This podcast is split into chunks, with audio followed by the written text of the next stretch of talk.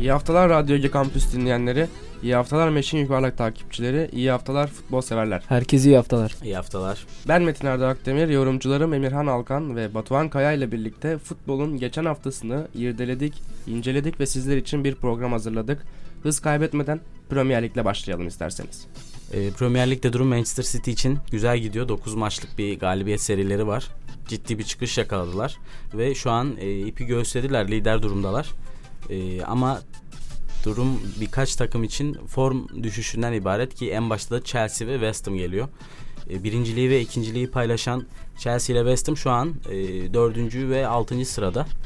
Ee, Chelsea özellikle kötü bir düşüş yakaladı. altı puanlık bir fark açıldı Manchester City ile. Onun haricinde Arsenal'ın güzel bir çıkış yakaladığını görüyoruz. Ee, üst sıralar Premier Lig'in e, rutini olarak her zamanki gibi çok çekişmeli gidiyor ve e, güzel maçlar çıkıyor ortaya. Keyifli maçlar çıkıyor. Ee, üst sıralarda durum böyle.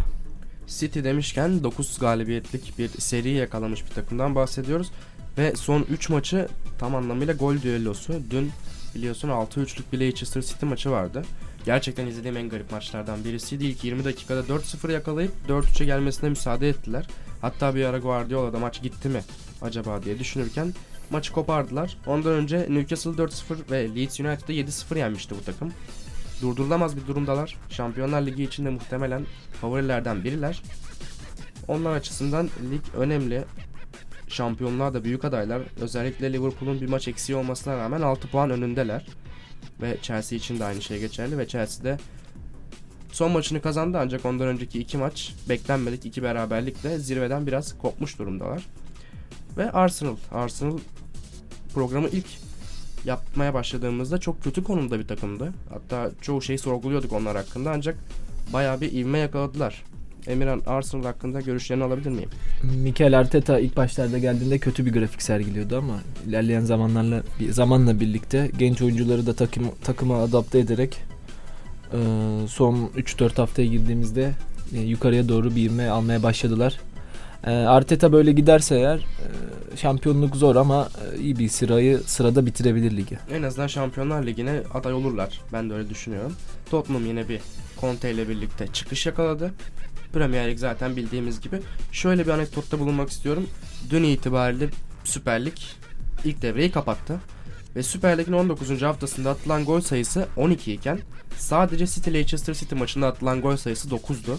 Bu da gerçekten Premier Lig'in ne kadar üst seviye bir lig olduğu ve izlenmesi gereken lig neden sorusuna cevap niteliğindeydi.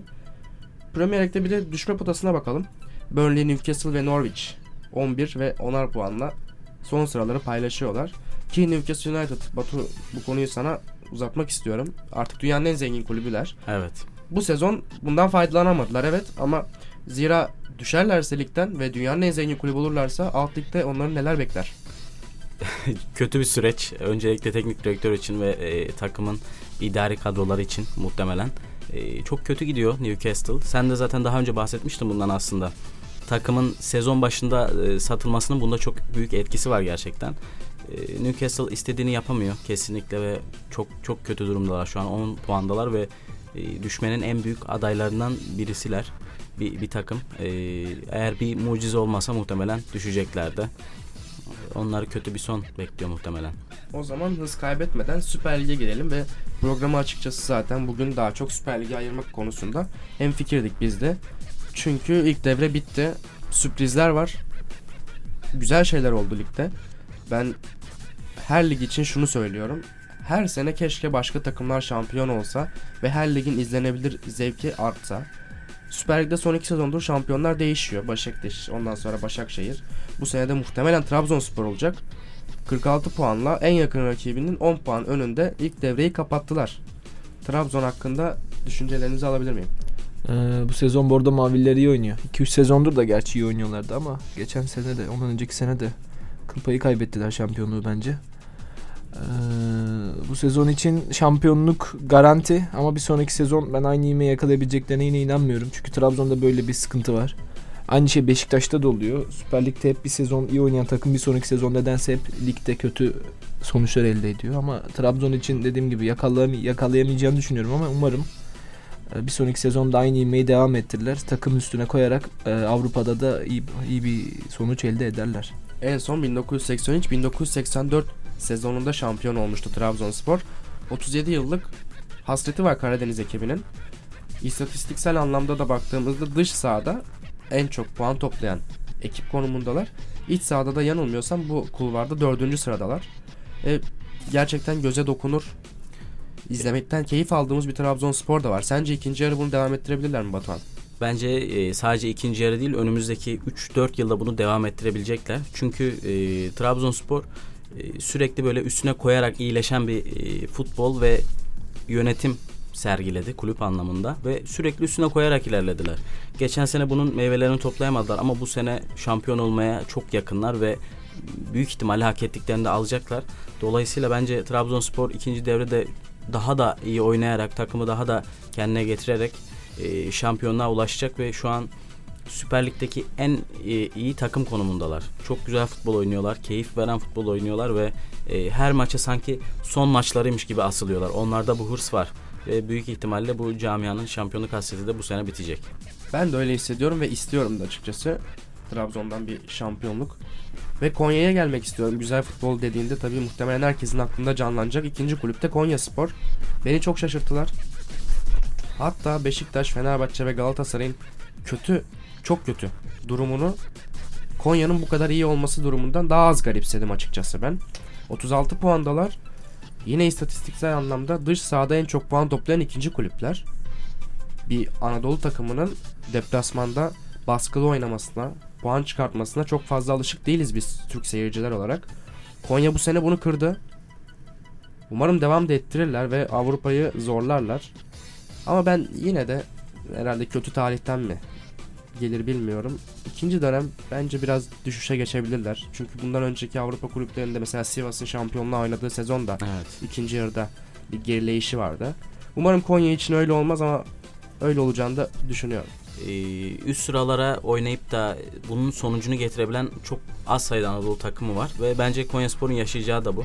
Yani en son Başakşehir'in şampiyonluğu ve biz Bursaspor'un on yıl önceki şampiyonluğunda evet, gördük bunu. Konyaspor da muhtemelen ikinci yer bir düşüş yaşayacak ve en azından orta sıralarda olmasa da orta sıraların üst kısımlarında kendine yer bulacak diye düşünüyorum. Geçiyorum Başakşehir'e. Zira Emre Belözoğlu ile birlikte takımı neredeyse son sıralardan aldı. Şu an üçüncü sıraya kadar yükseltti Başakşehir'i. Hem oynanan futbol hem sahaya diziliş, taktik, her anlamda kendini çok geliştiren, çok istekli bir Başakşehir var. Emre Belözoğlu'nu da bu konuda tebrik ediyorum. Fenerbahçe'de bence Emre Belözoğlu'nu yollayarak bir hata yapmış olabilir diye düşünüyorum. İç sahada en çok puan toplayan ikinci takım Başakşehir. Ben Başakşehir'in ikinci yarıda bu ivmeyi yakalayacağını, sürdüreceğini, şampiyon zor, Trabzon bırakmaz gibime geliyor ama en azından ikincilik için en ciddi adayın Başakşehir olduğunu düşünüyorum. Başakşehir gerçekten e, güzel bir toparlanma gerçekleştirdi ve e, iyi bir çıkış yakaladı. Emre Belözoğlu'nun etkisi tabii ki de çok büyük ama e, bence şu var, e, Başakşehir, e, Emre Belözoğlu Başakşehir'e gidince sıfırdan bir takım kurmak zorunda kalmadı. Kurulu bir takımın üstüne belli başlı parçaları monte ederek ortaya daha güzel bir takım çıkardı ve o takımı şu an üst sıralara taşıyor ve güzel bir ivme yakaladı. Bence yine senin dediğin gibi devam edecekler. İkinci yarıda böyle olacak. Orta sıra takımlara değinmeden önce bir de son sıralara bakarım istiyorum. Aynı puandaki üç tane takımdan bahsedeceğiz. Kasımpaşa, Göztepe ve Malatya. Aslında Malatya dün de Fenerbahçe'ye iki sıfır kaybettiler. Kötü gidiyorlar. Sene başından beri ortaya bir şey koyamadılar. İstedikleri oyunları bir türlü sahaya yansıtamadılar. Ama Göztepe için aynısını düşünmüyorum. Özellikle Beşiktaş maçında bir mağlubiyet almış olsalar dahi Beşiktaş'tan daha iyi oynadıkları bir maç vardı. Sezonun genelinde de ortaya bir şeyler sergileyebilen ancak sonuca gidemeyen bir Göztepe vardı.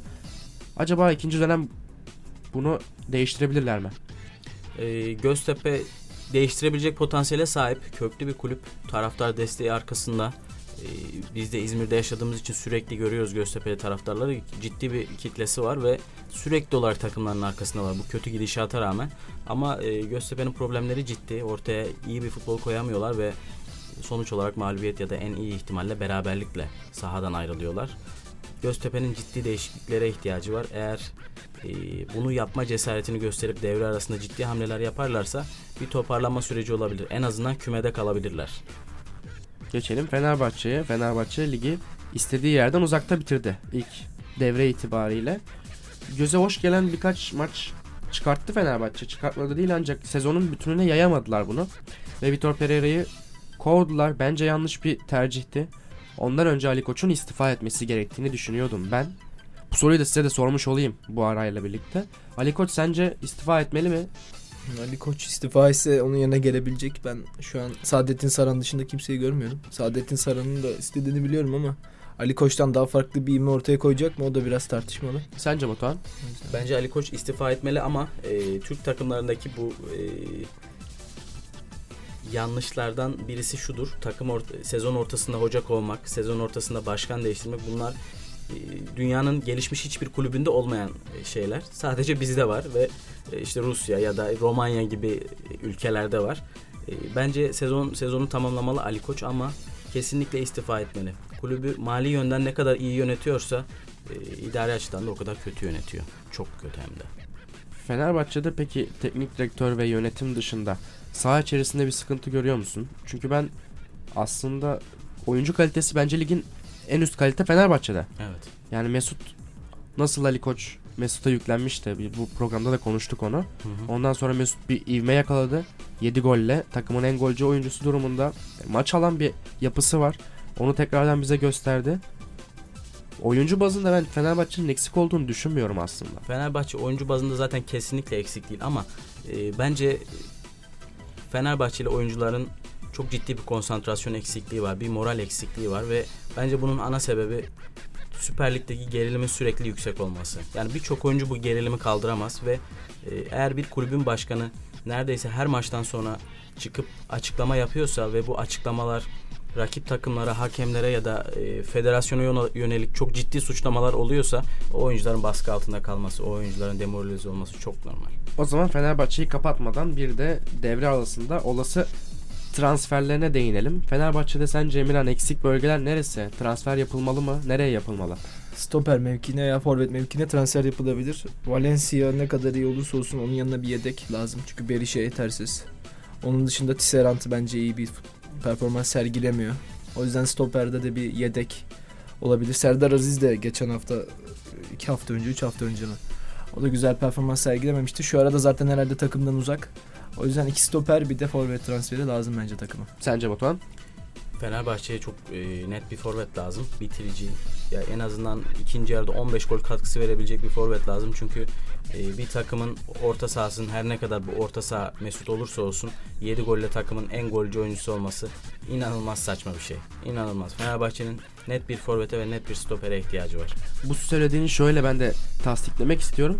Trabzonspor'da da Bakasetas her ne kadar on numara Mesut'la aynı pozisyonda oynasa da, Mesut kadar gol ve asist üretmiş olsa da o takımda ikinci oyuncu Cornelius. En çok gol atan adamı yine forvete. Evet. Yani orta saha zaten her takım için destekleyici. Hı hı. Yani bir takımda on numara en çok gol atıyorsa bence ciddi anlamda bir forvet sıkıntısı evet. vardır. Evet. Ya forvet tabii ki de on numaranın gol atması çok güzel bir şey. Skora katkı vermesi, forveti destekleyici olması ama yani forvetin atamıyorsa orada bir sorun var.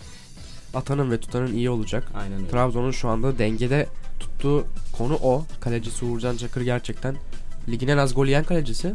Bir de ben e, Trabzon hakkında şuna değinmek istiyorum. E, Trabzon'un Türkiye'deki yıldız oyuncu bakışına ciddi bir değişiklik getirdiğini düşünüyorum. En azından kulüpler bazında. Taraftar bunu hala anlayamamış da olabilir ama mesela e, hep şunu gördük biz. Avrupa'da e, çok ciddi bir kariyer yapmış, sonra o kariyerin sonuna gelmiş ve Türkiye'de çok güzel maaşlara, e, takımlara imza atmış oyuncular gördük. Örnek Falcao. Ama bu oyunculardan Türk takımları verim alamadı. Çünkü bu oyuncular artık kariyerinin sonlarına gelmişti. Ama mesela şu e, son dönemde Trabzonspor'un bir transferi var. Marek Hamsik.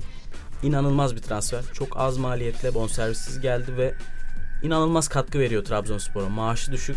İşte Trabzon'un bu yaklaşımı, tecrübeli oyuncuları genç oyuncularla bir araya getirmesi ve monte etmesi takıma, e, bu yıldız oyunculara bakışı bir değiştirecek bence Türkiye'de. Zaten son yıllarda Süper Lig'de bunu yapabilen bence iki takım var. Birisi de Başakşehir. Okaka, Başakşehir'in en çok gol atan oyuncusu.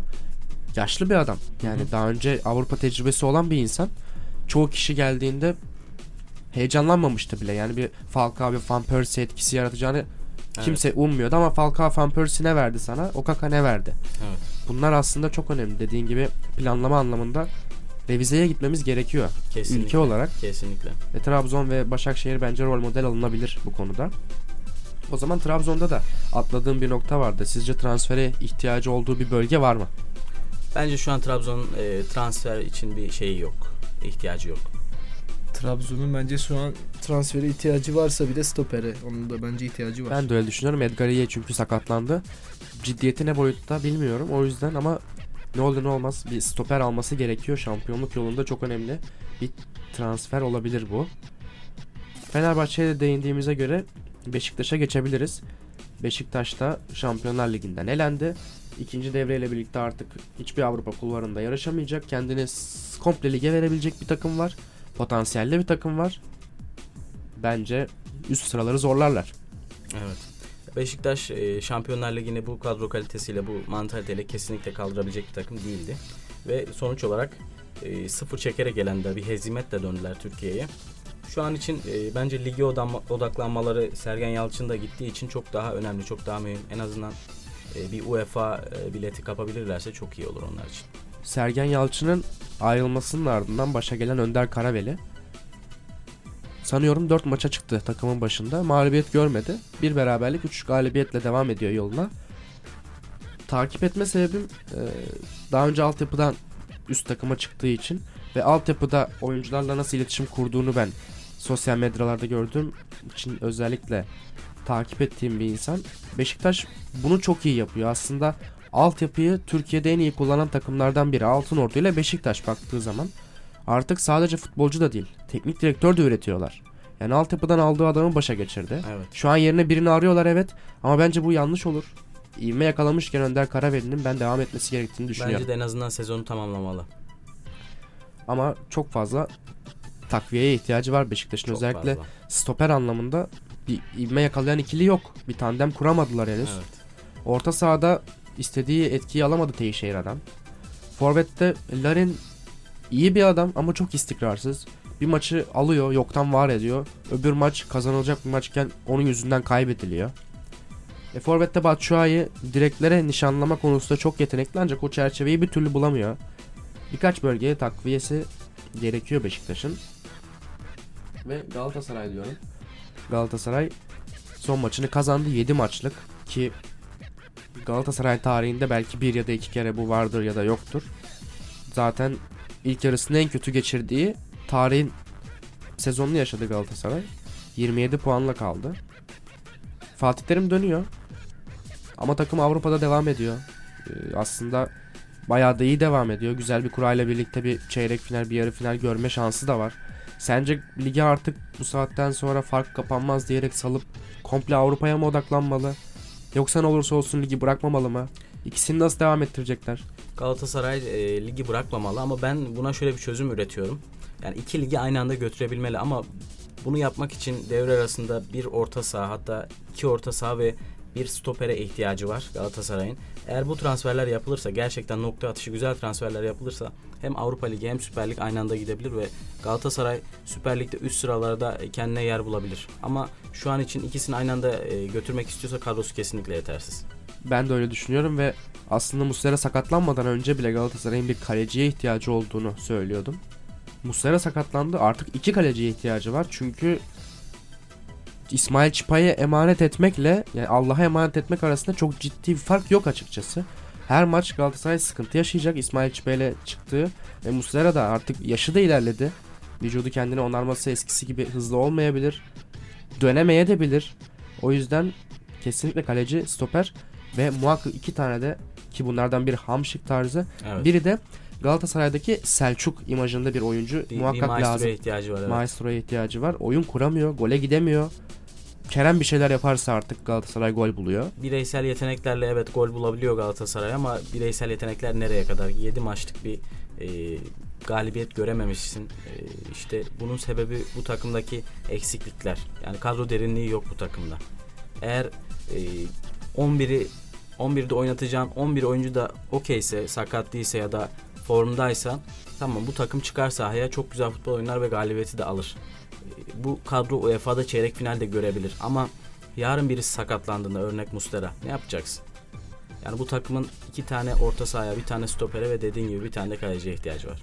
Son olarak da Karagümrük'e değinmek istiyorum. Pesic ligin en çok gol atan oyuncusu.